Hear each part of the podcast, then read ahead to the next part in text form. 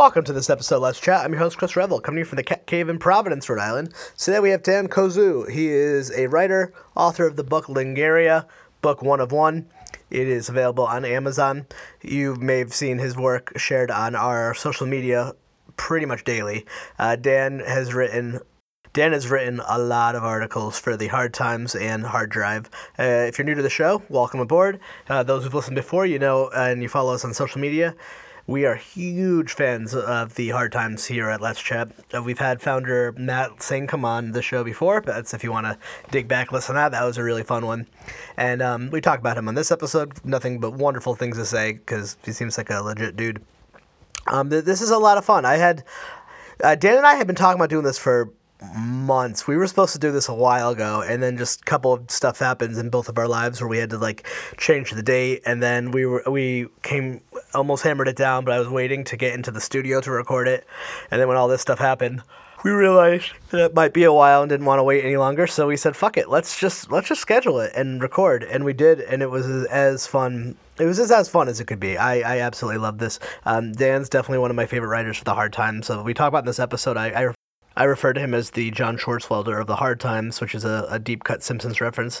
Uh, so Dan's like, in his words too, is he's a utility player where his articles probably don't usually go viral, but he gets on there a lot and they're fucking solid and they're some of my favorite. He's written like three or four since we talked last time that I, you know, I, I'm starting to kind of, I'll, I'll start to guess who who's who. I'm starting to, re- you know, you start to recognize a lot of the writers' names. I know that his his work definitely just speaks to me. Uh, so this is a really great episode. I, I'll just give you a little hint. We definitely talk about Christian Ska and Louis Anderson. Um, it, it took some turns. It took some turns. A lot of fun.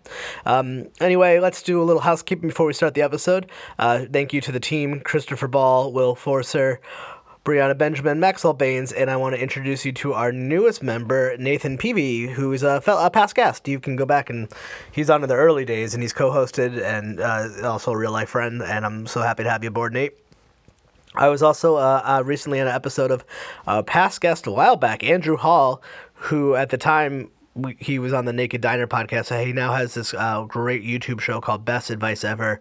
You can find that on YouTube uh, at YouTube Laughing in Disbelief or on uh, Pathos.com. And and it, it was it was fun. And the I I, will give you. I won't spoil it, but we talked a lot about the EMDR therapy on this, and uh, the advice that the, the the advice that I had gotten, the best advice I've gotten over some years from my therapist, not ignoring advice just because you don't like the source, which I've been guilty of. But we talk about that a lot, so that's really fun, and really, really fucking excited to ex- announce that Griffin Newman, the Griffin Newman, downtown Griffin Newman himself, will be uh, next week's next week's guest. He is on the very popular podcast that I'm obsessed with, Blank Check. He played Arthur on The Tick on Amazon, which is one of my favorite shows. He's on Showtime's um, Our Cartoon President. He'll be in the new He-Man Masters of the Universe. He's been on Supergirl. Um, it, it's it, yeah, he's a he's a he's a bona fide like uh, famo, and uh, it was just could not have been nicer and kinder. Cannot wait for you all to hear that, and we will be doing a giveaway for Lingaria, so make sure you check all the social media. Uh, so let's do like, know, all right, let's do it this way. Uh, comment on any of our Facebook, Twitter, or Instagram within the first week of this episode. Uh, tag a friend, and you enter a chance to win a free copy of Lingaria. If not, make sure you go onto Amazon and buy it, and make sure you follow Dan online at Dan Kozu. We'll put all the episodes in the show notes, and um, let's get to it.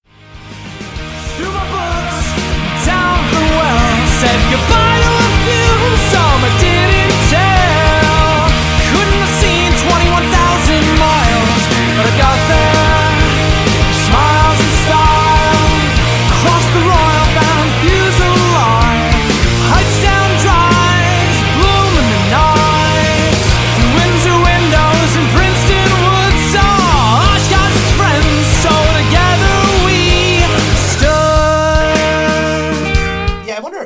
Must be a hard. He seems like one of those people who's probably the easiest, hardest people to get to interview.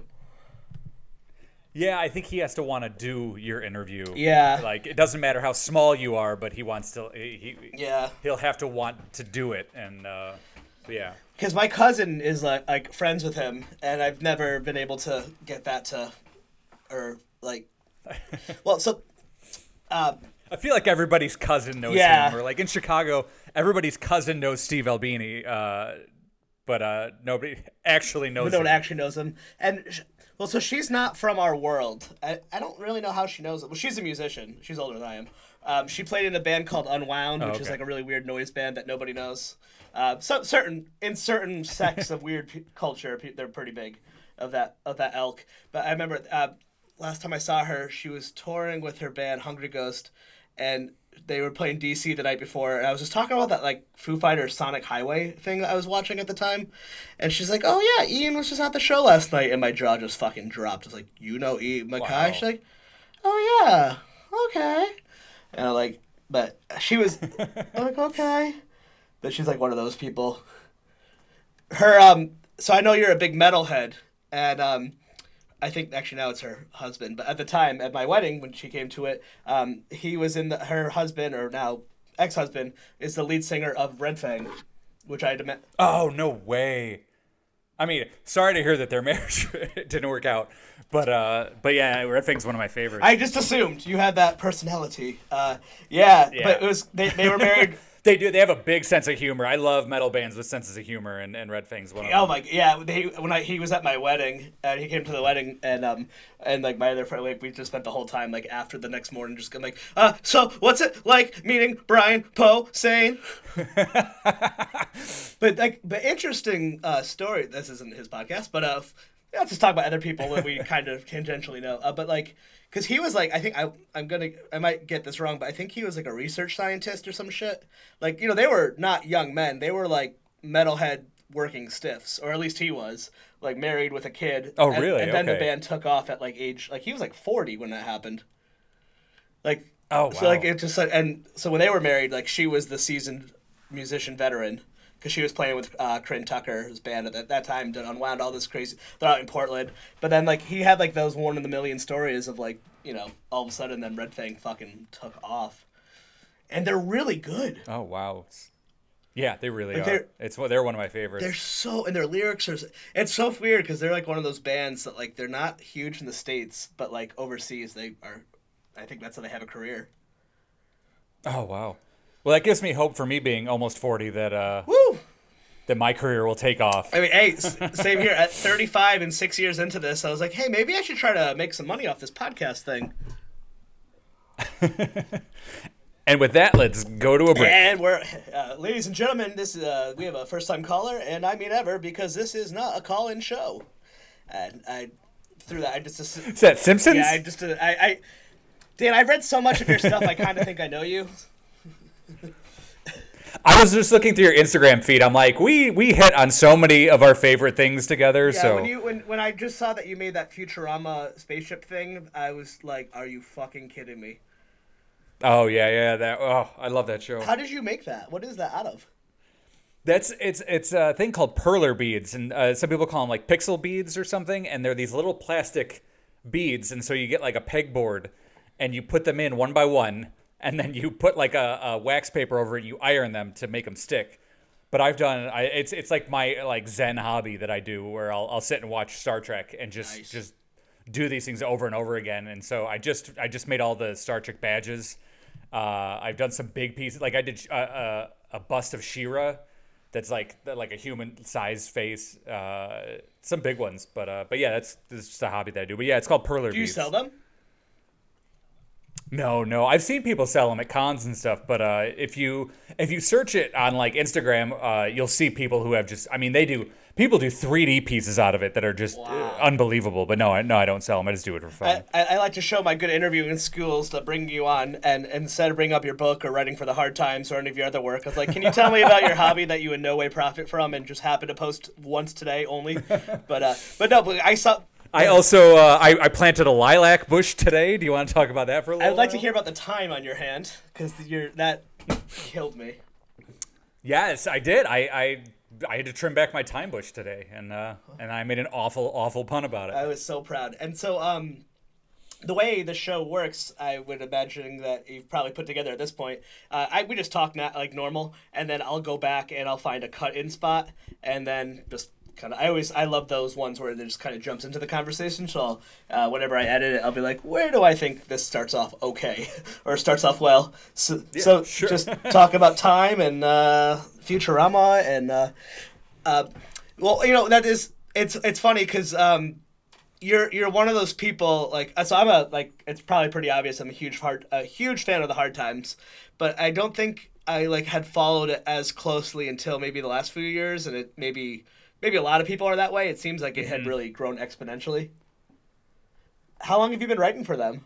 Yeah, I think the hard drive really helped with that too. Like the the video game brought the video game aspect brought those people in to look at hard times, and then fans of the hard times were like the first fans of hard drive, so they kind of fed off of each other. Yeah, and I, I would say too, like hard times, at least from you know my you know distant view of it, um, it went from like oh this funny thing for me and a few of my like friends, but not to like there's articles that I share with like my dad and my mom.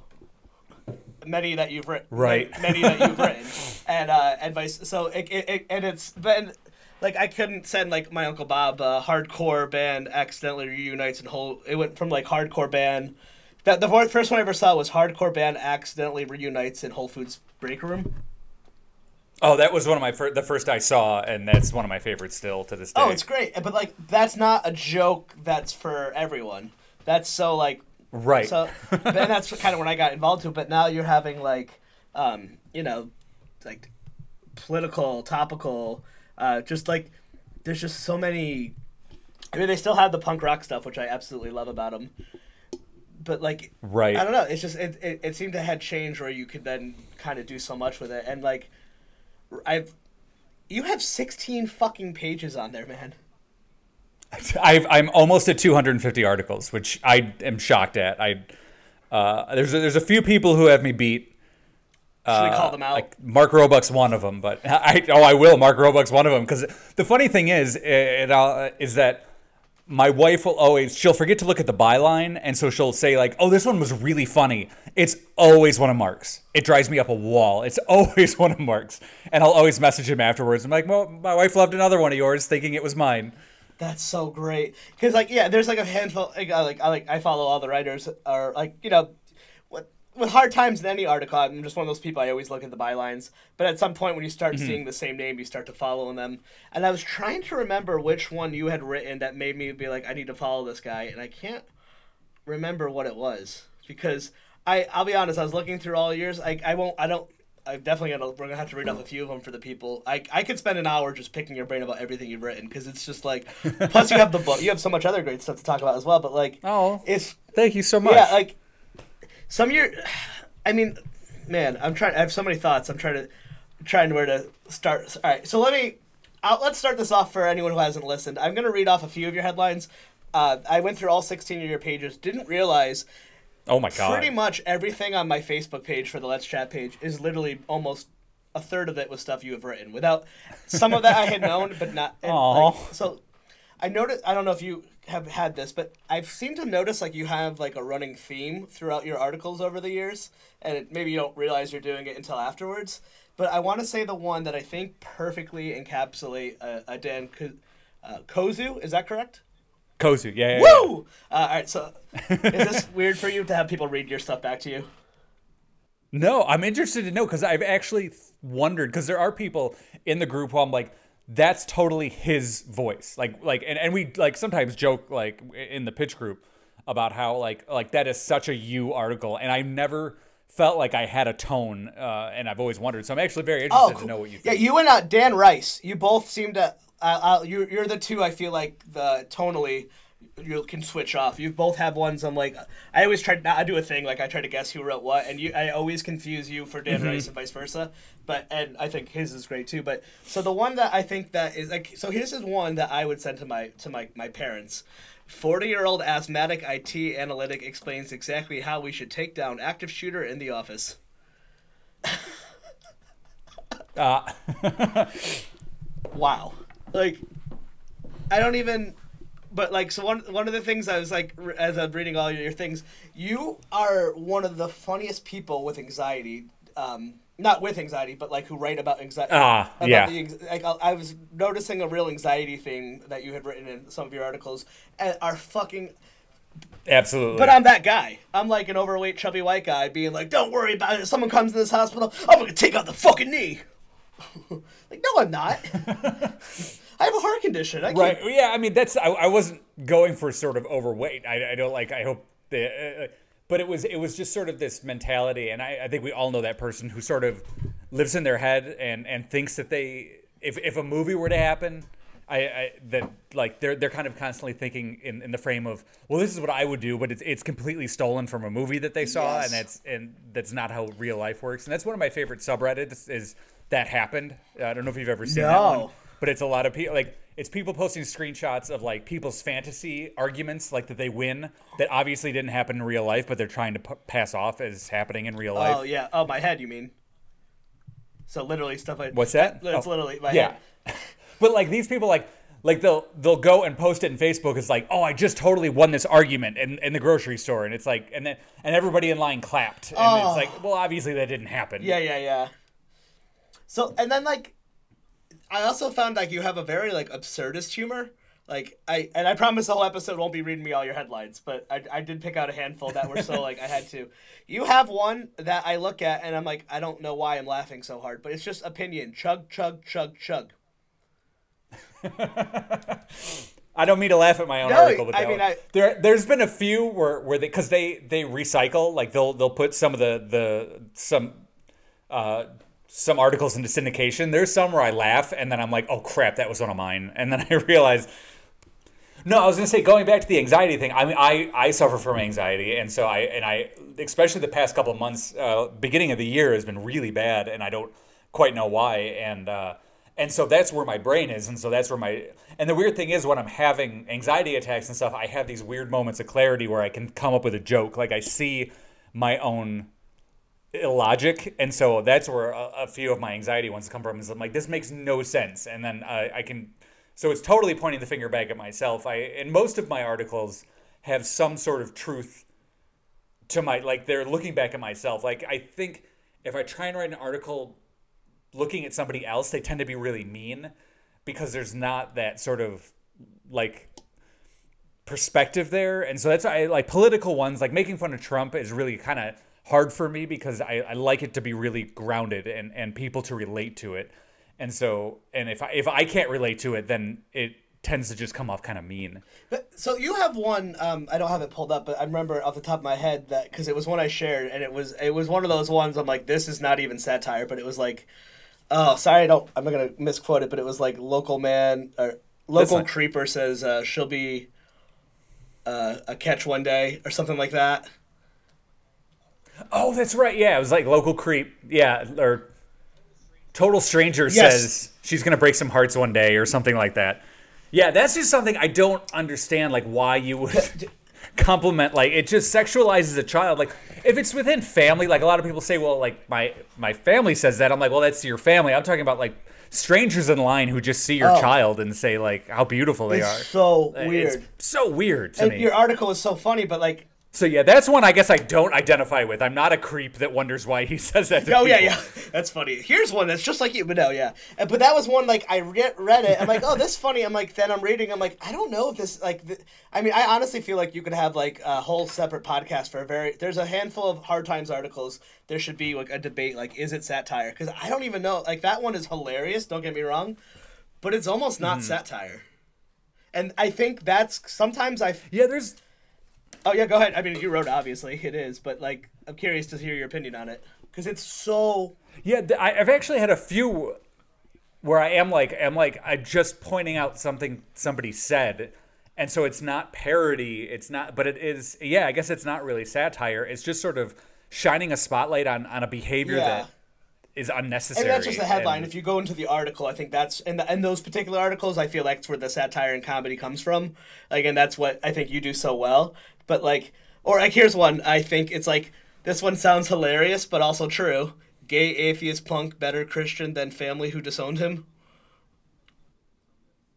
Uh, that one got a lot of heat. I was It's- surprised how much people really didn't like that article. I love it so much. and like well thank you some people really got into like well technically you're referencing old testament so that's not really christian and i'm like this was a joke guys like there's weird ones where I'm like, people are gonna get so mad at this one, and everybody does like it's fine. And then there's some like that one, and a couple others where I'm like, people got really upset about it.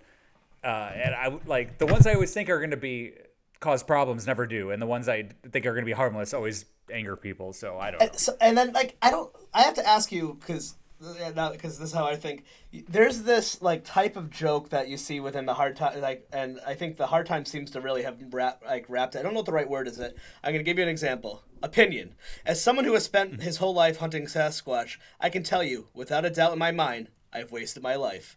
Like, is that like a switcheroo or like what? Because that's just like I, same thing. Like that's not sat. I mean, it's sat. Yeah, that's just kind of a kicker. Like I like you're expecting him to it. say yes. he- like Oh. I believe he exists, but I I'm, I'm huge into paranormal stuff. So, uh, but that's that's one thing is is I think watch I like when you watch those those ghost shows and those Bigfoot shows, like they never find anything. Of course not. And like they're just toiling away, and they'll never find anything. Even if Bigfoot exists, they'll probably never find anything. And so that's kind of what the joke was. Is is sort just mostly it's just a headline kicker to to kind of yeah, like you said, switcheroo at the end. But uh, but yeah. But I, I mean, I, I, I mean, that's the, those are the moments. Like I'm like, I, I have to say, Hard Times has great quality control. I, I could say I like almost every article. I, I can't point to one I don't like, but They really do. but there yeah. are times where I just have to stop and like it's not even funny. Like my brain hurts, and this is how I end up finding you. A lot of those times, like you would people pick out. It always my brain hurt ones where I'd be like, "What is my reading?" It you it would be you were one of the people would always be you. That's how I end up finding you on Twitter.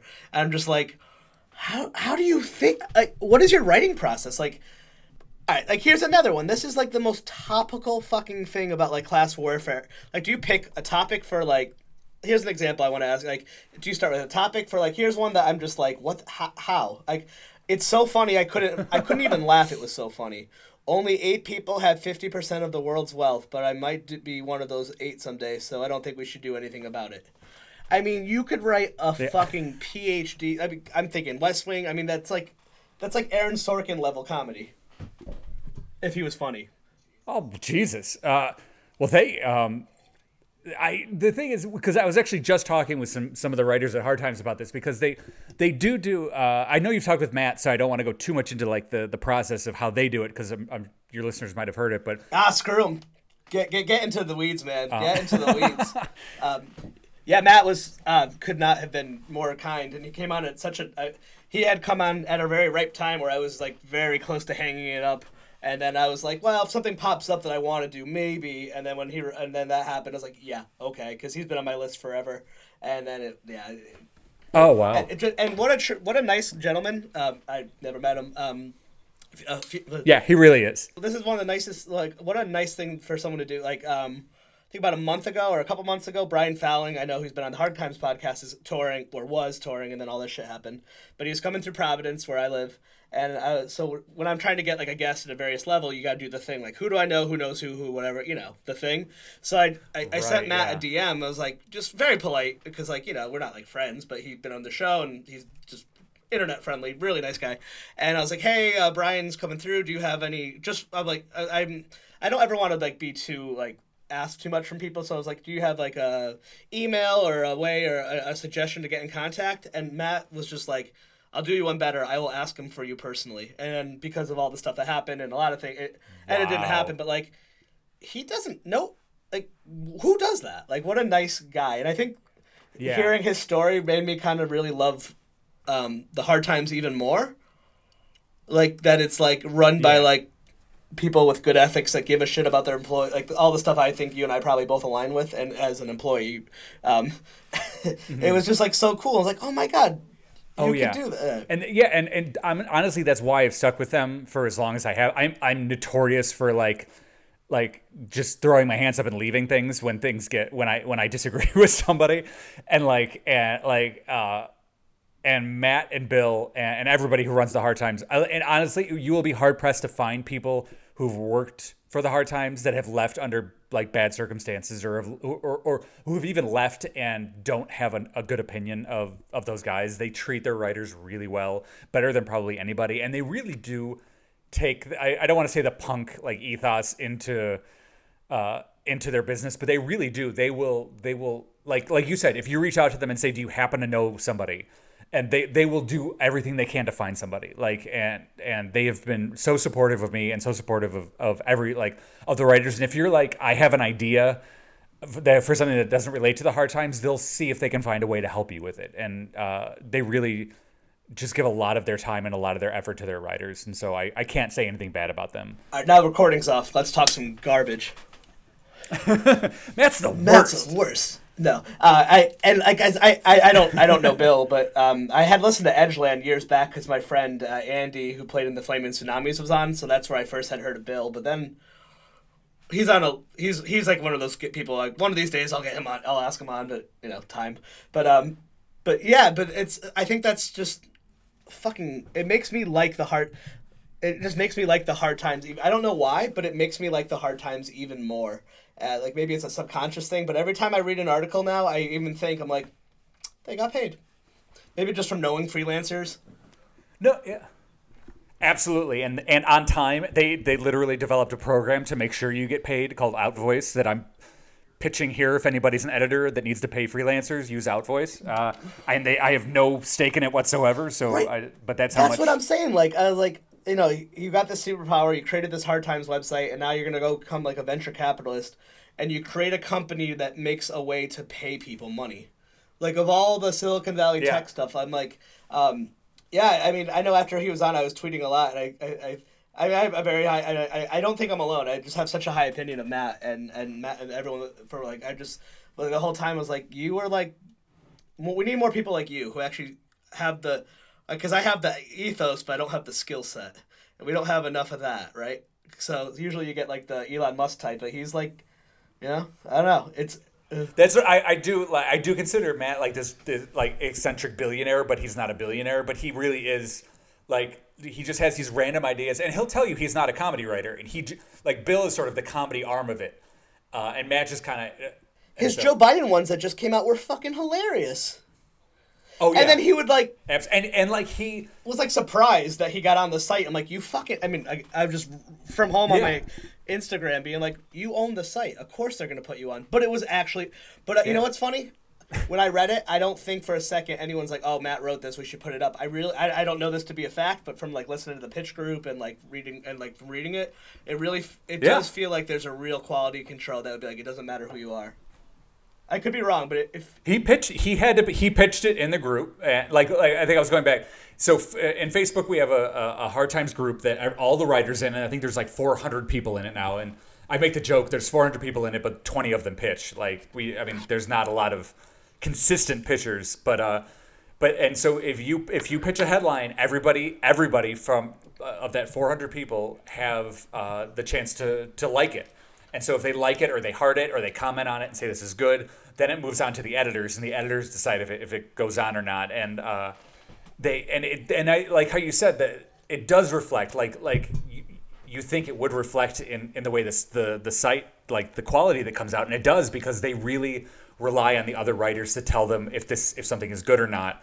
And uh, and they'll like admit like we don't know much about this. And so they'll rely on the other writers who do know about that to tell them if they think it's a really good pitch or not. And then, and if an article does really well and they don't pick it up, they always tell you why. Which is like feedback like that is is unheard of in the creative industry. And so when they tell you like when you like a, I, I've had articles get forty something likes and uh, which is really like really high, and they don't go with it, but they'll always tell me why and and it, it always makes sense. And if you, you can fight them on it, I mean, usually they win, but you can fight them on it. But uh, but yeah, so they they really do rely on everybody as a team, and that's the thing is like you don't have people uh, like in like you'll see in some writers' room uh, fighting to get articles on, and so they're like because if you don't like other people's stuff, it's just kind of and I think that's why 300 people don't pitch as much is because they you have to put in the effort to like other people's work. And that gets your stuff seen as because then they know that, that everybody's kind of working to get the site going together What would you? How many would you guess? How many pitches have you made for? How many you said? Two hundred and fifty articles. How many pitches do you think you've made? okay th- i actually i have no idea how many uh, in the thousands Yeah. i'm sure and this is I, when I, when I said i was talking to some people about like because they they do themed pitches where like like bill will post something and they, he'll say like let's talk about um do-it-yourself venues, or let's talk about uh, like global warming. And people will pitch under that thread. Like you can pitch whatever you want, but he'll try and do specifically themed ones, which I am awful at. When you tell me a, a topic I have to pitch on, I bomb every time. Like I my like my ideas come from the ether. Like it's it's just where my mind is. That's why I've had so many anxiety ones lately because that's where my Yeah. mind has been. And so somebody can't tell me where like where my mind should be. It has to be where it is at the time. And I have to kind of daydream to get my pitches. But there are people who are just amazing and just come like like you give them a theme and they'll give you 30 ideas. And uh and so I'm trying like I said I was talking to some people and I I go by uh, I had a comedy writer once who says for every one joke that you think is good, write 10 jokes. And so, and that's kind of what I do is I, I about one of every 10 ideas I'll pitch to the pitch group. And then Conan O'Brien says, uh, he goes by baseball rules. So for every 10 jokes that you, that you throw out there, three land he considers good. So if you get 30% of, of your jokes land with an audience and get a laugh, that's good. And so that's kind of what I go for is one of every 10 pitches or one of every 10 jokes I'll pitch. And then if I get three picked up out of every 10 that I pitch, I think that's great. So, would you consider yourself like kind of a utility player? Yes, actually, I would. I that's uh, that's another baseball joke is that I, when I was on I th- uh, the pitch group, I made the joke that I don't hit a lot of home runs, but I get on base a lot. Yeah. and so I I think I, I keep a lot of the the well my articles tend to not like go viral and get a lot of people to the site, but it keeps the content generating and it keeps it going out there, and uh, so I think yeah, so that's what I would say. I, I do get on base a lot, I, I but I'm not one of the there's there's people who pitch and I'm, I'm blanking on whose name.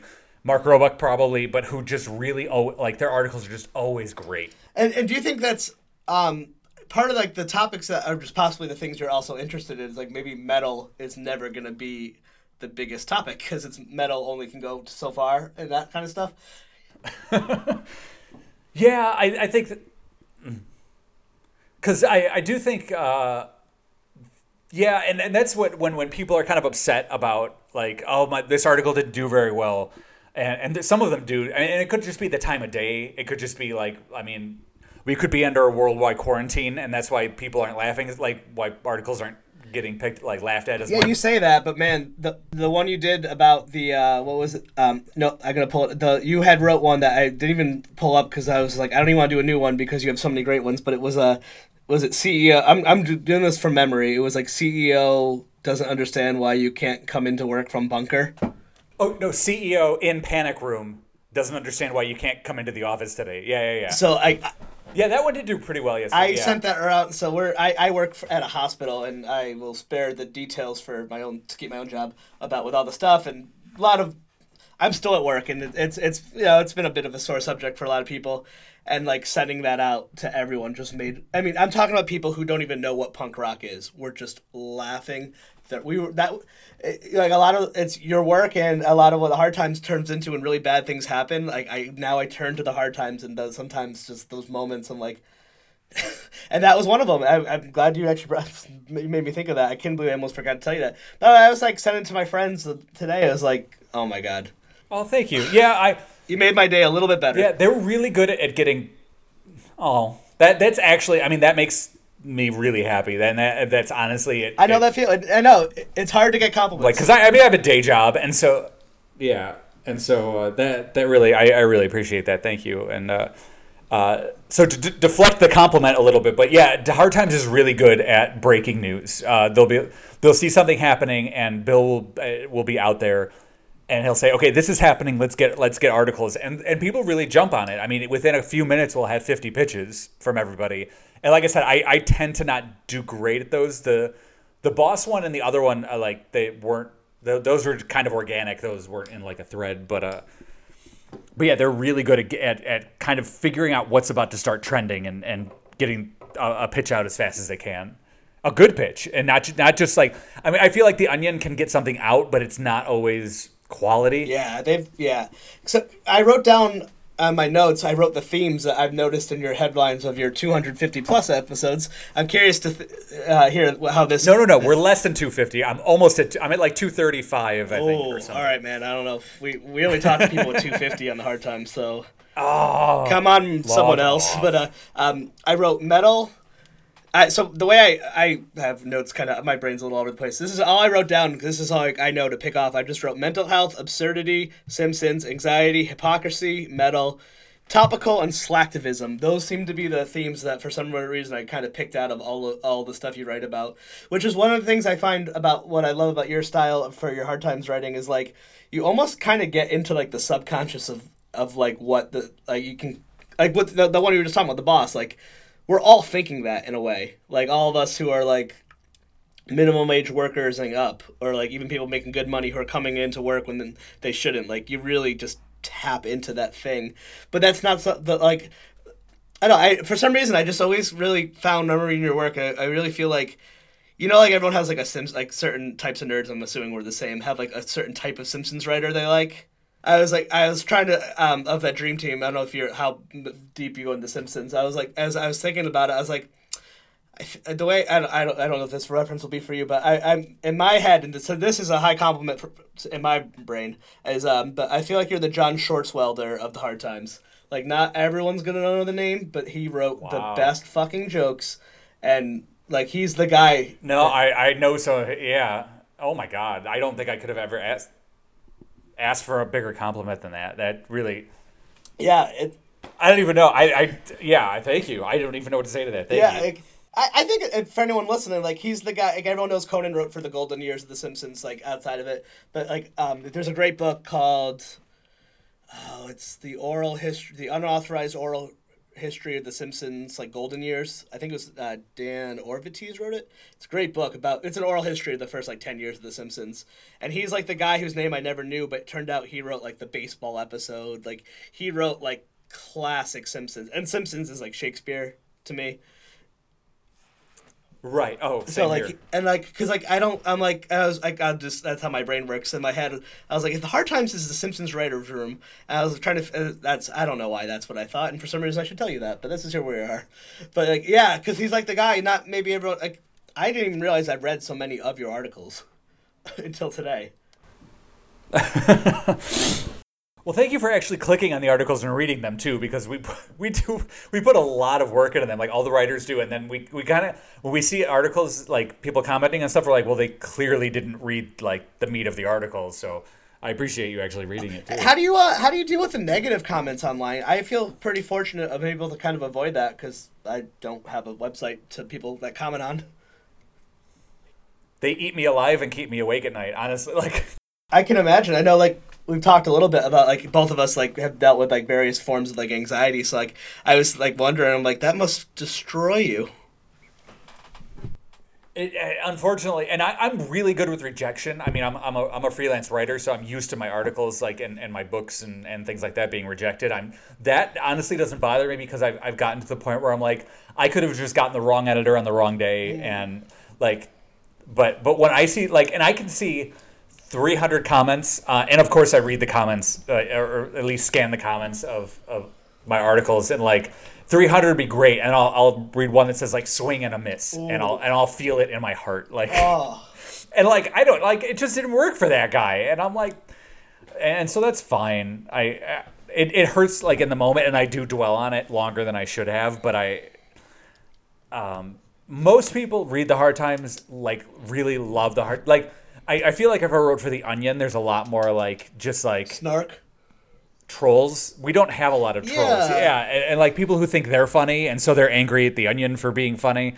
But like the Hard Times has such a, a loyal fan base that they, if they don't like it, they tend to not say anything.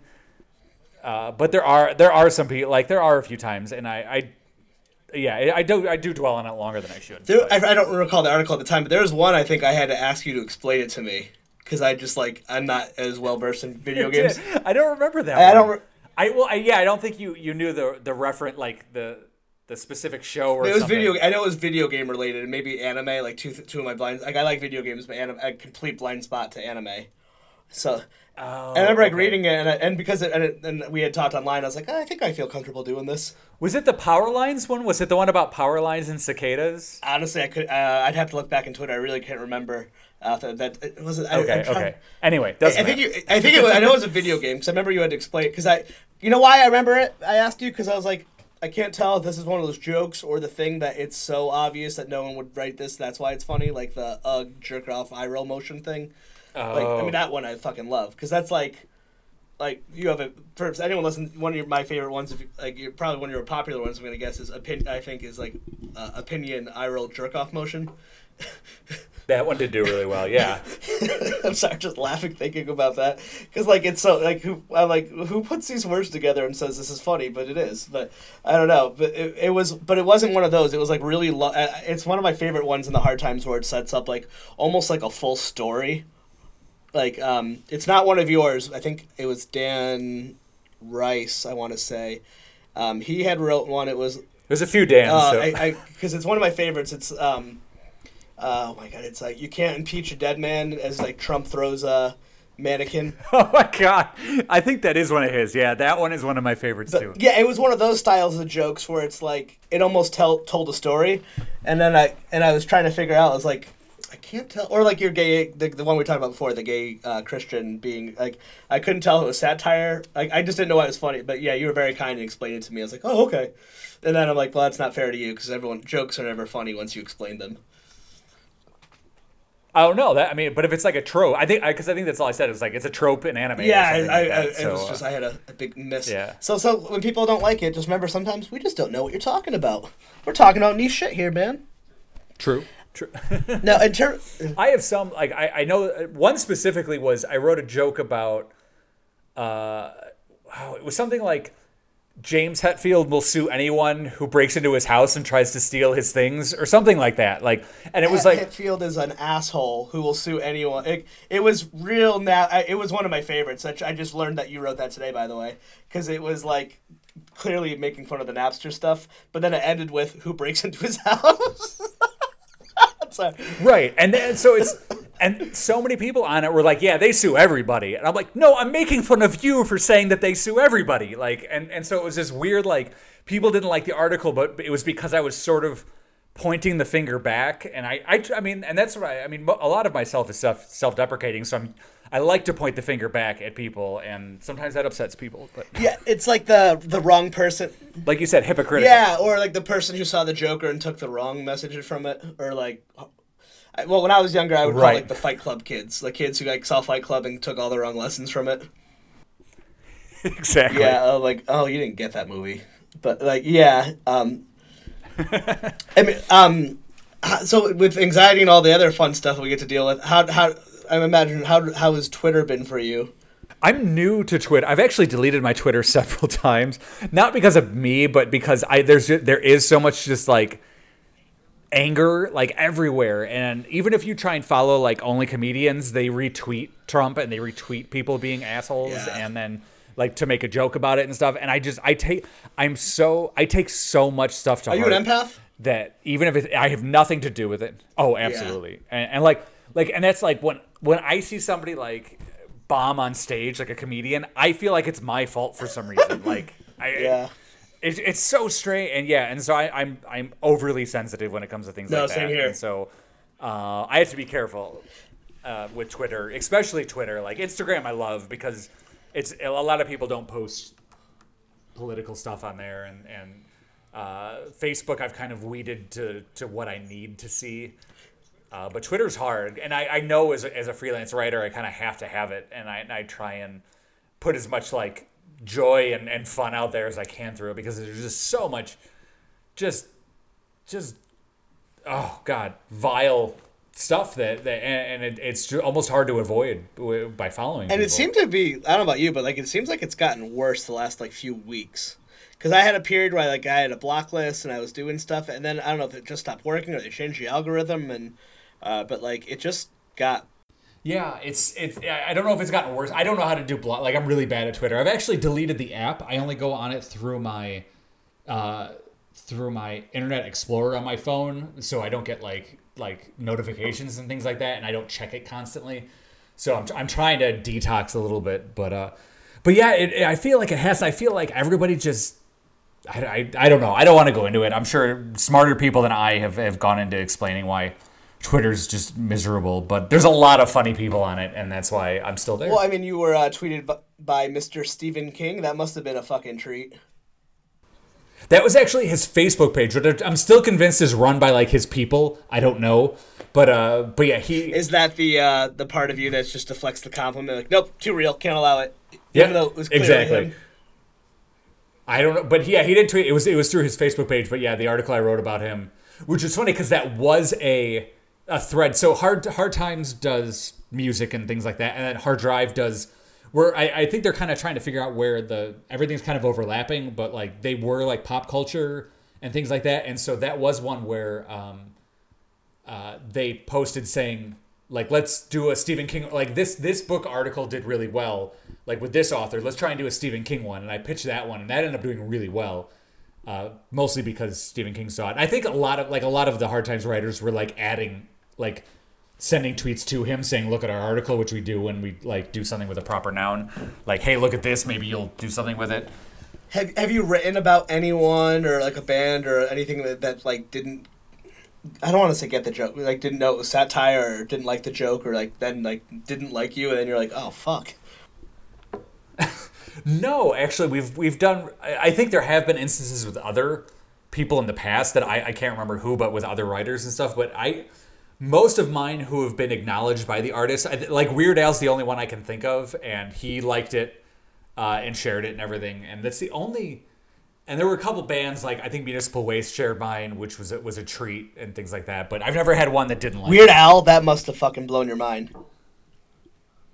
You have no idea. That made like because he shared it, and then Lin Manuel Miranda shared it. Oh wow. And that's and then so people were like getting back to me saying, "Did you see Lin Manuel Miranda?" And like I'm like I kind of know him. Like I know he did Hamilton. I don't know anything about it though. But Weird Al was like, damn, like like it. It yeah, it made my year. That was probably the I feel like thing ever. that and I really feel like that summons like my personality and so much why I think I connect to your work because like I'd be I'm the exact same way. It's like Weird Al, this huge cultural figure, but like to some people he's like who, and to other people like us, like he's like a fucking god. I mean, the first album I ever bought was Bad Hair Day. oh, he is a guy. Yeah, at UHF in that. Oh, the first album I I see. I was just talking to somebody about this.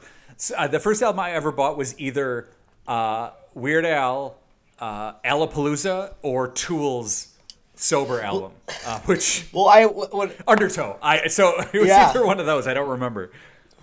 It's probably well because the thing about when well if, if someone asked me my first album my, my stock answer is because it's the truth that the second album it was uh, no doubt Tragic Kingdom and Space Jam soundtrack but that's because I don't want them to know that Weird Al like I bought like a Weird Al CD first like you know what I mean I had Weird Al tapes like oh my Right. god but then Lin Manuel is this like Oh, huge yeah. fucking name you're like oh that's pretty cool but Weird Al and I feel like that kind of encapsulates of like where I know, man. I were both at The the eight year old like lip syncing to "Eat It" in my bedroom was like if I could go tell him that someday I will like occupy just a portion of Weird Al's brain is, uh, I, yeah, it. I mean, yeah oh my god I, I unbelievable. that just kind of blows my mind. That's so crazy. And um, it's weird. It's weird. It's fucking Weird Al. And like, but is it weird to be in a position like you? It's not improbable like you may meet him one day and you can at least like have a something to talk about. I never thought like I just I literally just froze like in panic thinking about that. so thank you for that. Like oh my god, that might. But no, I, I don't. Uh, yeah, I, I I can't even imagine that that would ever happen. But yeah, I would probably bring it up and and be an, an idiot about it and stumble on every word and like walk away with my tail between my legs. He seems like he would be a fan of the hard time. Like, you have some really famous people who read your site, like in our own culture and like Yeah, bigger culture too. Like lit. Yeah, and uh, yeah, and because he's he, I mean, even we've had a few Weird Al article, articles, and so I think since the first one, he's like we've kind of been on his radar. Um, yeah, a lot of a lot of punk bands do follow. That's we, we joke the the writers joke that when they like when we look on Instagram to see who liked it, we always like just scroll through to see who what verified artists like it, and uh, and there have been a few that uh, like Emma Ruth Rundle, who's a like sort of a a female metal musician. Uh, her stuff's I, I say the metal like Joanna Newsom, if you know who that is, is kind of a weird mix of her music. But she's liked a few of uh, our articles and stuff like that, which has been one of the more recent ones. But we'll always like usually screenshot it and post it in the pitch group and say, hey, look who like if you know this this musician, they they like our stuff. Oh, that's so fucking cool. I, I love it because like the hard times feels like I, I I'm sure I said this to Matt too, but like it does feel like it's written with love, and like I knew that because I I'm from the, like the punk scene growing up, at, like from the music scene. But now I read it and reading mm-hmm. like Hard Drive. I'm not a gamer. I'm not part of that culture, but I still get that same sense. And then it's kind of helped me like work. Like it helps me have a basic understanding of some of like the younger clients I'm trying to connect with. And I was like, oh okay, like I at least can get some of the Right. the lingo. It's like all right, I'll, perfect example. I've never seen The Godfather, but I know it because of culture. And like sometimes I get that through now with like so like with um, hard drive and the, or the stuff like I don't really know as much about, but now I feel like I can know it without knowing it. You know what I mean? Oh, okay. Yeah. Yeah, I'm kind of the same. I I thought I was going to like I'm like, well, cuz I'm I I mean, I wasn't I know punk and I know like uh, like I said it was a bit more metal, but like I thought when hard drive started cuz it was going to be like video games, anime, like pop culture, things like that. I'm like, I am going to soar in this group, and I have done so badly in that group compared to the hard times. I and I I still haven't quite figured out why. I, I maybe it's too close to me and too personal. I'm not much of a gamer, especially like now. I I'm so lost in the realm of gaming that that's probably why. And most of my pictures have gotten on through there have been through movies and anime, but uh but yeah, I and so I really thought I was going to explode there, and I, I haven't done as well as I thought I was going to. Perhaps it was ego. I walked in cocky, thinking I was going to be uh, huge, too cocky. One of the things I also love is that you always make fun of bassist. It seems all the hard times, like the bassist is always the uh, is Yeah. the the butt of the joke. But like like yourself, and I didn't realize like not all of you guys have or like come from being in bands. So like, is that like? Do you get guidance from above of like what it's like to be in a band, or is it just more of like No, yeah, I've never been in a band. I have no musical talent whatsoever, and I think a lot of my jokes actually come from not having musical talent. But I, uh, I, my both my brothers were in bands growing up, and I was around a lot of bands. My friends were in bands in high school and things, and so, and I loved music, and I went to shows all the time. So that's kind of where. But yeah, I, I know very little, and I a lot of it's what I've just gleaned, and and a lot of it, I'll, I'll say, and I'll admit, not like stealing from other like hard times writers, but like oh, bassists are, are shit upon. So let's how like how can we shit upon bassists some more? And so I'll kind of find a, a way in that Well, way. so where did you grow up? I grew up in Chicago, the suburbs of Chicago, west west suburbs of Chicago. Really? So like, uh, and you were involved in the music Yes. scene there? No, I was a theater kid. I mean, I loved punk and and and metal and stuff, but I was just a nerdy theater Sure, what- kid um, for the most part. What bands were like really popular in that era of, of Chicago music history? Is that like uh was it like is, Oh. is this like you're probably like Alkaline are you like around Well, I- slapstick see, era or Okay. I was a little earlier than that, but like I didn't know a lot because I was a theater kid. I mean, I I went I went to Rocky Horror on the weekends, like I, I and so and I was also a big Christian at the time. So a lot of my stuff is Christian punk and Christian uh, ska. I was big into ska for a long time. Um, and so uh, I got really big, like secular. I got really big into Naked Raygun, which was a big. Uh, I know they were big in Chicago, but because my brother was, a lot of my musical influences uh, were taken from my older brothers. So Yeah. that's uh, No, I don't want you to think that you can just say Christian ska on this podcast and not have me uh, want you to elaborate on that more. So uh, I'm a fucking non-Christian Oh. Christian ska lover. I love the Uh, Five Iron Frenzy was like my band. Uh, so I used to actually. Uh, the I, I will tell you, and I, I know maybe I, but the OC Supertones were such big assholes when I met them because I used to work for a a, a uh, like not work, but like we would go, we would get into the show for free if we worked backstage, do like with the catering or whatever. And and so like fi- like Five Iron Frenzy was my like my idols, and I met them, and they were just awesome. Like I met them a hundred like hundreds of times, not hundreds, a bunch of times. Like and then the Supertones were they.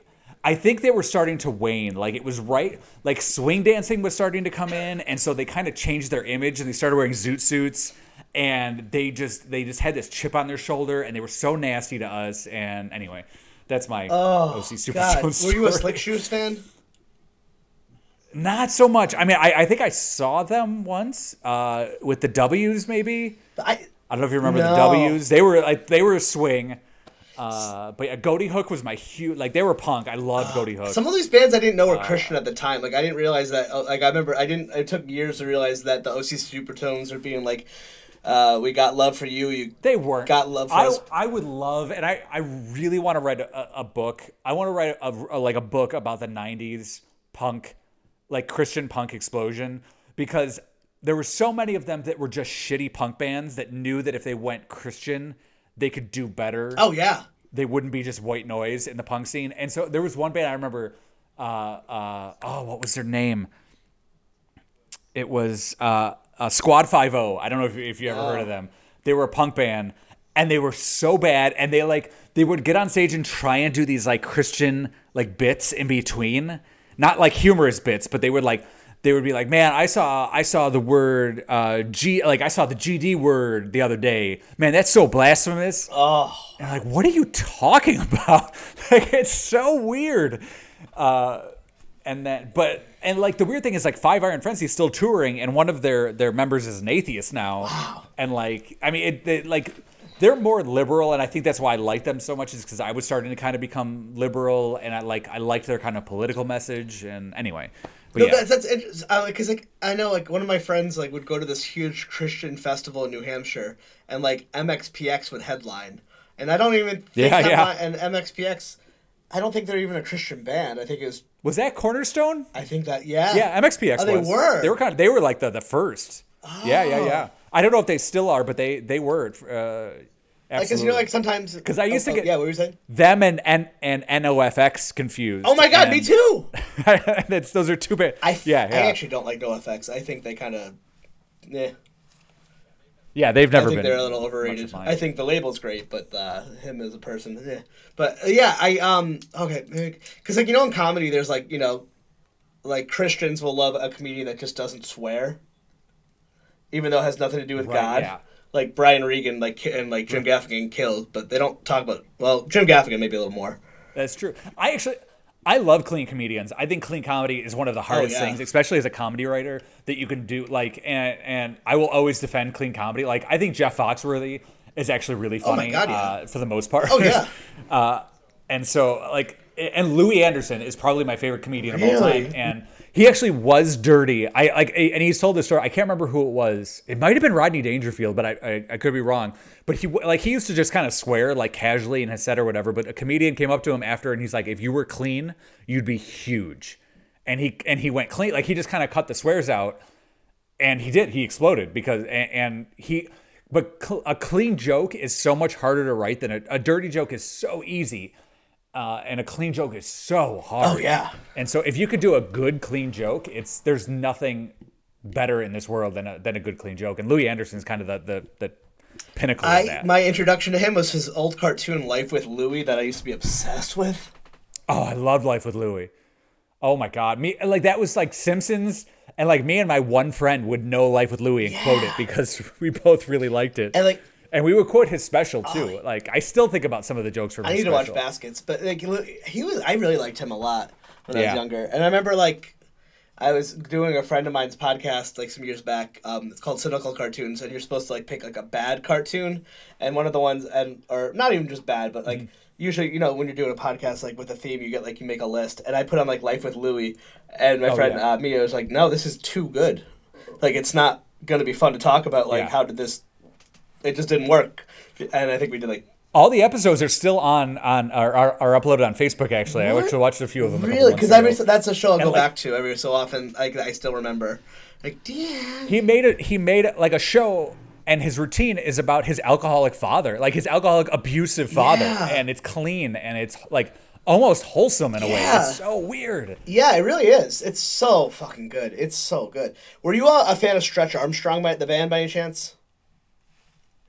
No, I don't know that. They were like a tooth and uh, nail, at tooth all. and nail, like kind of posi hardcore band. I don't even know how big. Oh my god, tooth and nail. Do you have that? Like you have these bands that maybe you just saw the right at the time. You probably thought they were like the biggest thing in the world. Oh, yeah. And then you're like, oh, maybe, maybe not. Oh yeah. The...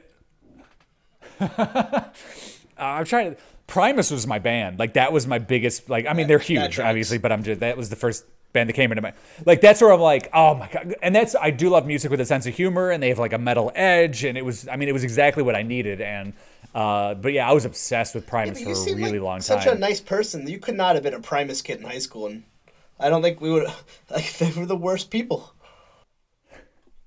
I know all the Primus. Uh, well, the other Primus fan that I knew, the one other guy that I knew, he actually moved. I actually I can't, I can't remember his name. I always wanted to find him, but uh, he was the nicest kid in the world. He was actually like a popular kid, and I was like a bullied kid, and he like tried to get the other kids to like me, and it didn't work. But he was he was a weird like popular metalhead. But he, he was clean cut. He just liked metal by chance, so that's how we bonded. But, uh, I wish I could remember. I wish I could remember his name. But yeah, he really like like stuck up for me when when when I got like picked on. And uh, thank you, whoever you are, blonde kid that I can't remember the name. I wonder of. if he reads the hard times and looks at your name like, oh yeah, that's not improbable. Well, does this give you inspiration to write a lot of a lot of Primus jokes to hopefully you get his attention? I never got a Primus joke through. I pitched a few, and again, I think it's too personal. we've had we've had a few get through, but not mine because uh, I think it's just too close to my Or yours just like Primus five star record, but seriously, this is a great record. You should listen to it. Frizzle Fry is underappreciated. I don't care if this isn't funny. It is. Um, uh, so um, one of the kind of reoccurring themes I think I've been finding that I've been finding within myself in the show, it's like kind of I love talking to people who are like kind of I guess I think for the first time in my life, um, I'm finally like maybe open or accepting it to myself like. You know, this is what I want to do. I don't know how to do that. I'm like very early stages, so it's so fun talking to people like like you. Like you're a, a day job haver, but you kind of want to do this other thing. And uh, is is writing your other thing? I know you have like besides like comedy writing. I know you um, you wrote the book Lingeria, uh, book one of one. And just so you know, around my house, Correct, we call yes. it Dangeria. Uh, well, just me and my father-in-law. Guy, my my like father-in-law is a huge sci-fi fanatic and sci-fi writer, so I gave it to him. I think he's he's working his way through. Oh, awesome. yeah, he actually joined a writers club where I, he's in a sci-fi writing group, and I'm like, that is. But but yeah, anyway, so like, how does that work for you? Like, what, what's that balance of like having to work a job, and from what I've seen on Facebook, you seem uh, happily married. Yeah, yeah, happily married. Uh, so yeah, I, I went to film school actually. I planned to be a, like an independent filmmaker who made like angry, uh, disturbing, surreal films. I was going to be the next David Lynch, and uh, I graduated film school, and I'm like, I don't want to move to LA. I don't want to move to New York. I, I don't want to work in the business. I don't want to become some asshole's assistant to try and become like an assistant assistant director someday and and because I, I tend to become burned out very quickly and, and start to become jaded very quickly. And so I'm like, if I go and try and play the game, I'm I'm going to hate it. And uh, and so I was working as a paralegal in a law firm, and I just like went from part time because I worked there part time through college, and then I went full time. And then uh, this is in Chicago, and then uh, I just didn't know what I was gonna do. I, I wrote uh, I wrote movies like crazy. Uh, I wrote like sketches. I, I was hired to write a movie that that like an independent, very very very low budget independent movie uh, that got made and and it's not very good. But uh, and I'm just like I don't I, I don't. And then like when I hit thirty, I realized that all of these serious movies I was writing, these angry wailing and gnashing of teeth movies that, that showed the seriousness of life were not who I was and there there was no like heart to them. And that's when I'm like I think I want to get into comedy. And so I, I like and I, comedy's always been something I've loved and I just never thought I was never the funny kid in class. Like I could always kind of I was always kind of hit a joke and I was in like an improv group in college like everybody was but uh, I just didn't think it was something that I should like focus on. And I, I took myself too seriously as well. And then in my 30s I, I stopped taking myself as serious and started like looking at comedy. And honestly hard times was has been one of the greatest things because you really cut your you cut your teeth there and you you find out what's funny you find out what's not. You you fail but in in the most like uplifting way possible. And so that was really where i kind of honed my craft and, and was able to write my book. I was like i i wrote and i i paid for the editing myself and then i self-published it because i wanted to put something out there. I wanted something of mine out there instead of sitting in my laptop waiting for somebody to give me money to do So to quote Jed Bartlet, what's next? if it's a perfect world, then I, I I'm I'm writing a book and I'm I have my own TV show that I'm writing. I mean, if if we're talking Fantasyland, yeah. Uh, but I I have no idea what's next, and I I'm trying to leave myself open to anything Sure. that if if somebody wants to give me something, give me money to do something, I'm going to do it, be it a movie or a book. Uh, uh, I, I have to focus myself a little bit, so I'm, I'm working more on books because I know I can get them out instead of uh, movies. But but just today I was watching a movie, uh, and I was and it reminded me of an idea that I had a long time ago, and I'm like I should I should just get that script out. I should just pound that script out, and so I might start writing a script. So I have no idea. No, that's uh, not just I'm just curious. Like, do you do you have a moment that you think or moments that led to this? was it turning thirty or was like did you have something that happened like where things like transformed for you? Was it just fuck it, I don't care? What in what way? Well, you said you, I said back that you turned thirty and then you like look at your old stuff and all of a sudden you're like you know you seemed like your your work changed in terms of like uh, you putting heart into it. Like, did you have something that Oh. specifically happened to you? Like, Yeah, I, I think.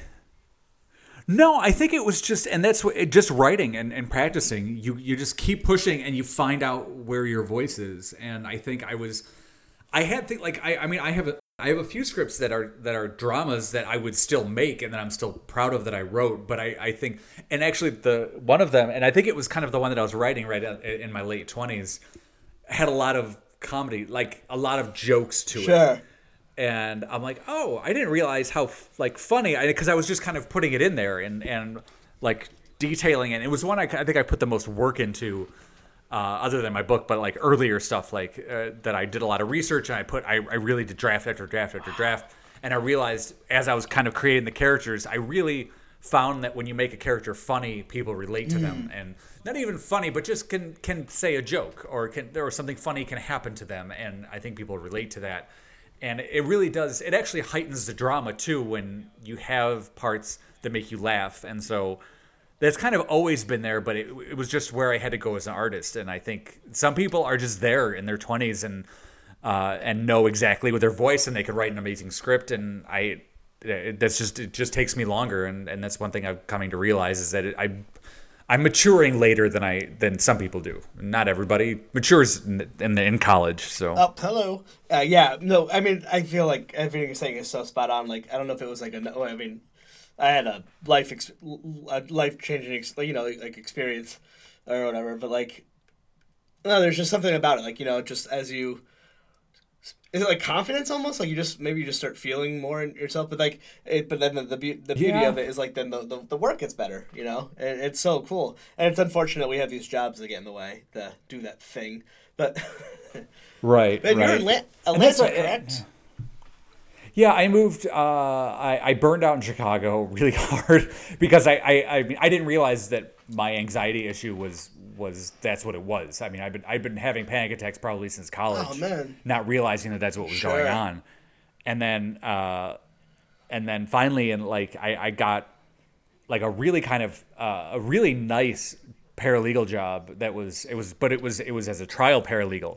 And so the pressure was just insane. And it was something that I just didn't want to be doing. And I didn't like and I was working like crazy. And the the, the actual law firm was amazing. The attorneys there were amazing. And uh, it was actually really nice but I, I just I fell apart. I wasn't on medication that I should have been on and my anxiety like I didn't know anything about like meditation or anything like that. So I just and so we were my wife had had uh, at the time wasn't working and I was miserable. And so we were just like her her family had we uh, my wife and I went to high school together but we didn't start dating until she come back to Chicago for college. Aw. but her family her family had moved to Atlanta and uh, and we're just like there's nothing keeping us here. Chicago's getting more and more expensive. I'm miserable. Like let's just go. We've neither of us had kind of done this before. And so we packed up and moved to atlanta. Just like that. yeah really. It really was just like that. Do you think you would have ended up writing for Hard Times if you never moved? Like that sliding door scenario? Because, like, I do think I, I would, only because the first person to ever send me a Hard Times article was a friend from high school who I am still in touch with, and uh, and lives in Chicago, who I hung out with. So uh, he probably would have sent it to me anyway. oh, nice. Nice. So I pro- and that and I was I was uh, at my my current job still uh, that I still have, but uh, he had sent it to me through like GChat one day, and I opened it up and I was and I, I don't typically do this, but I opened it up and it was it was a really funny article, and I'm like, I'm gonna apply for them. Like I just I, I immediately like looked up how to how to apply and applied in that like within the hour of getting my first hard times article. Wow. Don't you love that stuff? Because like for me, like there's just certain everyone has a certain thing that they're I don't, you got to find whatever it is. It's sometimes it's sports, it's writing, it's comedy, it's whatever. But like Yeah. I've tried a lot of projects and I've quit every single one of them. And for whatever reason, for me, th- this is the only thing that I like has stuck. And it's probably like one of the only things I would even feel confident like. And it takes uh, like saying like even I found my voice like that I'm good at, which I would imagine you could say that like you can confidently say that you're a good writer. I think it probably takes time. At least me, it took a long time to get there, but like everywhere else, no, not the case. Yeah, I'm, I'm the king of quitting too. I like me I too. do. I, I try a lot of things. I have a lot of like hobbies that I give up very easily, and um, yeah, writing I've always stuck with. I, I always I, like since I was a kid, and I never had the confidence to actually think I could. I actually like started screenwriting because I didn't think I could write a novel. I was like, no, my atten- my attention span's too too bad to write full paragraphs. I can't focus. I can't sit down and focus. So I need like screen and as soon as I learned like the screenplay format, like you only have to write a paragraph and then you write dialogue for seven pages. Like, of course I can do that. Yeah, yeah, that's where we're different. I'm just like I can't do any of that. Oh, that sounds awful. but maybe that's funny. What people, Well, the other thing like, is screenwriting software is even more helpful because it like the character name auto generates and the scene headings auto generate and you just like and it really keeps you from like overthinking everything and you just and you just pound it out and then uh so yeah, that's that's really, and I mean, I, I mean, I've been obsessed with films again since I was a Yeah, kid, of course. so it made sense. But I really didn't think I could write a novel, and I probably couldn't have until I was in my 30s, and I would calm down a little But, bit. but look at the. Not only did you write your novel, but like you you did it like you took that punk ethos and then you made a book, which I am. Well, it's downstairs at the moment, but you were nice enough to send and you know uh, to me, and it's it's fucking your the art of it is so beautiful. I'm not a big reader, so I have not really delved into it as much as I wanted to. No, but that's fine. My father-in-law. I feel bad for you authors. 'cause- I didn't draw the the picture. Oh no! Oh yeah, I didn't. I didn't Um, think I found a really a really great artist. Uh, his name is Rocky. Er, yeah, his name is Rocky Negron, uh, and uh, N E G R O N. I suggest you you go and look them up because uh, the art is just amazing and was actually did the art for some of the Hard Times podcasts, like cover art, like Oh. their podcast art.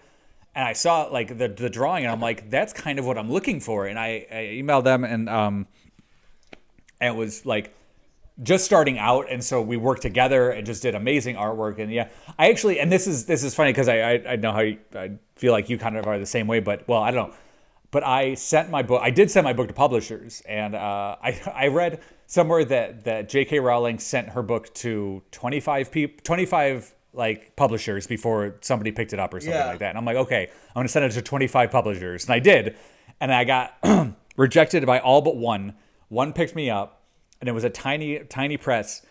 And uh, i don't quite know what happened but during the contract phase we, we did not get along and it, and it fell apart.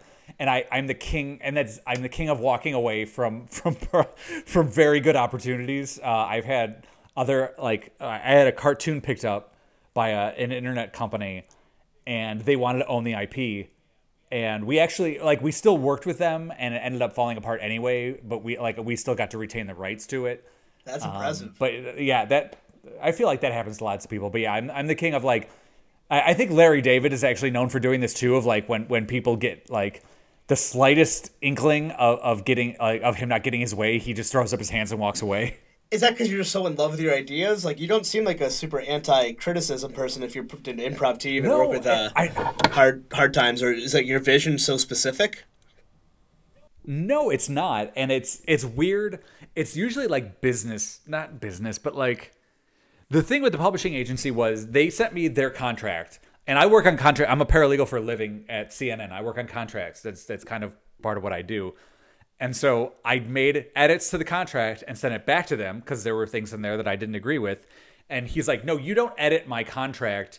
You tell me the changes and we will talk about it." Blah blah. blah. I'm like, it was just it was edited like in in a different color, like red line. I don't know, but uh, and so like you could see the changes. I just wanted you to see that. Like he just got so. It's a personality thing more than anything. I just I relate to you so much. If you come at me with it like with a better than personality or with like an ego, I'm like I have no problem walking away from It's you. just like it's just like you don't want to expend the energy. yeah. Which I you got to work with assholes sometimes. I know. I just not- I tend to get I'm and, not great at it. yeah. and from what I've learned from my therapist is I'm uh, a bit of a lightning rod for emotional connection, according to him. So like I'll find like sometimes I'm like, if I don't find like I'm connected to the person, even though it's not doesn't really matter, then it just it won't work for me.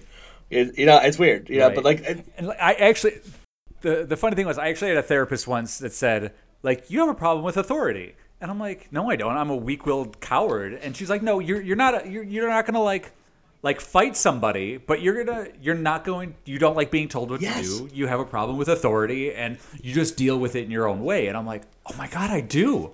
I'm such a badass. But it's the punk rock in but you. seriously, Yeah. like, yeah, like I, I, I'm not gonna like spit in somebody's face, but if you're if you're gonna come at me in a way I don't like, I, I'm not gonna work with you. I have no problem with that. Yeah, I love I but I think that adds a value to your work, which I think is so incredible. And then but also look where you've Mm-hmm. landed with like, with the hard times with the people like it will lead you to the thing that you should have been at. Because like I know that we were talking about that boss thing. It's like a very it sounds like a small thing, but like when it's ha- in those moments you're like, "Well, this is what this is like. I'm done." Cuz you know, it's they don't give a shit. It's just a power play and they're just trying to and Yeah. I'm like, yeah, not having it. Like this I know that feeling too. And like it's sometimes I have to get better at working through it or not saying the wrong thing or like fuck off. sometimes it's tough. Right. Well, that's why, and that's why I didn't go to L.A. Like I knew who I was gonna have to deal with if I went there, and it wasn't. I, I like I knew in my heart I wasn't gonna want to deal with it, and so. And there, there are people who can be great artists and deal with that at the same time. I know my personality, and so I kind of know like how to how to work those waters in the way that I need to. Yeah, I, I always it's funny. I always say it's like it's like a whole different skill set, like the making the art and then selling the art, and it's not fair. And that some people are Yeah, good at seriously. both. Like I need a manager. If anybody out there wants to manage me or agent me, please reach out because I need somebody to help me uh, deal with that. I don't know how that works, but I know Yeah, someone. I- I, know uh, I've had someone on here who has like a literary agent. I'll I'll I'll talk to you after. I'll talk to you off mic about that.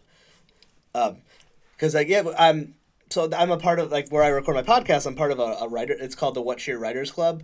But like I I. I I'm not a writer by any means. It makes me very nervous. Even I don't know. I get a lot of anxiety around writing because I'm not good at it. And um, but they have a podcast studio. But so through that, it's like this weird thing where like all of a sudden like I'm brushing elbows with all these people. I'm like, I guess they used to. I guess not now, but but for, I guess you would call it like imposter syndrome and be like, I don't know if I belong here. Oh, absolutely. And Yeah. I think I f- it took me a long time. I think now, which is weird. I I it's been like six years. I finally feel like I belong, but it it's a it's a it's a strange thing. well, no, networking like that's I, I'm I'm the worst at networking. I hate it, and um, I like I go to these events and I just I don't I don't.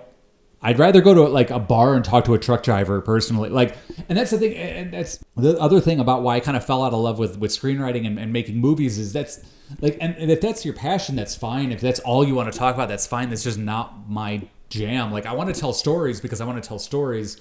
If like if all you do is watch movies because you want to make movies, all the movies you make are going to be like referential to the movies you watch. If you're not going out there and, and meeting people that aren't in movies and that aren't that do other things, your stories aren't going to be any different than what you're watching. And that's kind of where my like my ideas come from, or being around people who aren't like me and being around people who who, lead different lives than I do. And so uh, when, when I go to these networking events and they want to like, what are your top ten movies? What what movie do you love to hate watch? What movie? Blah blah. blah. Like I I like talking about movies, but not my whole life. And so Sure. Sure. No, I, I get that. There's like, I, um, I think that's a big thing within. I think within podcasting, the ones that like do well, it's like, it's like like Baron is so popular and stuff. It's like people, uh, maybe not all, but certain people. I think I think we're both in that company. Like, um, just I crave authenticity, and like you know, and so Yeah. And if I ever get like a whiff or a sense of artifice, which I, I'm just fucking hands in the air. I don't give a shit.